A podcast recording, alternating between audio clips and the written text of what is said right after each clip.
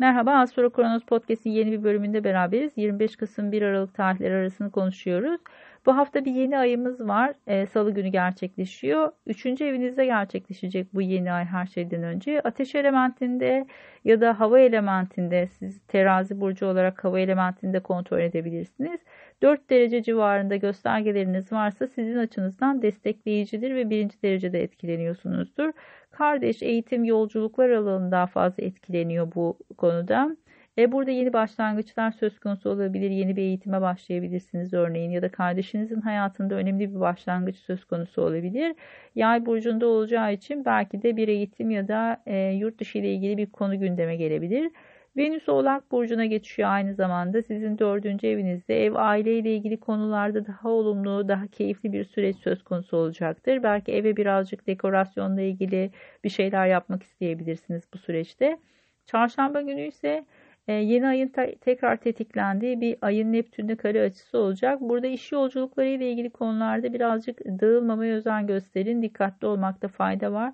E, burada biraz konsantrasyonunuz düşebilir açıkçası. Perşembe ve Cuma günleri daha bu konuda olumludur. Bazı kararlar vermeniz gerekiyorsa örneğin Perşembe gününü kullanabilirsiniz.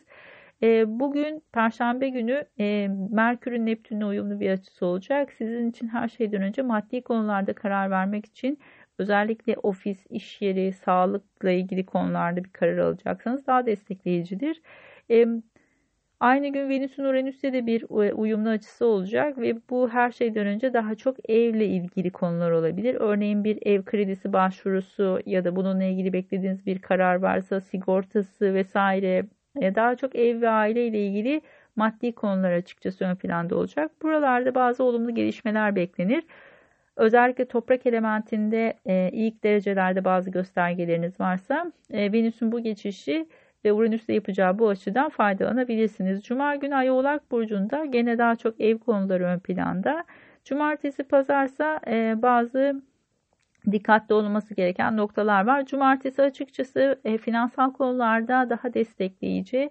Eğer bazı kararlar alacaksanız evle eve yapılacak harcamalarla ilgili bugünü kullanabilirsiniz. Pazar günü ise e, birazcık ayın Uranüs'te e, gergin bir açısı var. Sizin açınızdan riskli yatırımları ön plana çıkartıyor. Bugün açıkçası e, bir şeye yatırım yaparken birazcık daha uygulanabilir projeler üzerinde durun. Riskli yatırımlar için açıkçası gergin ve e, çok da avantajlı bir gün değil.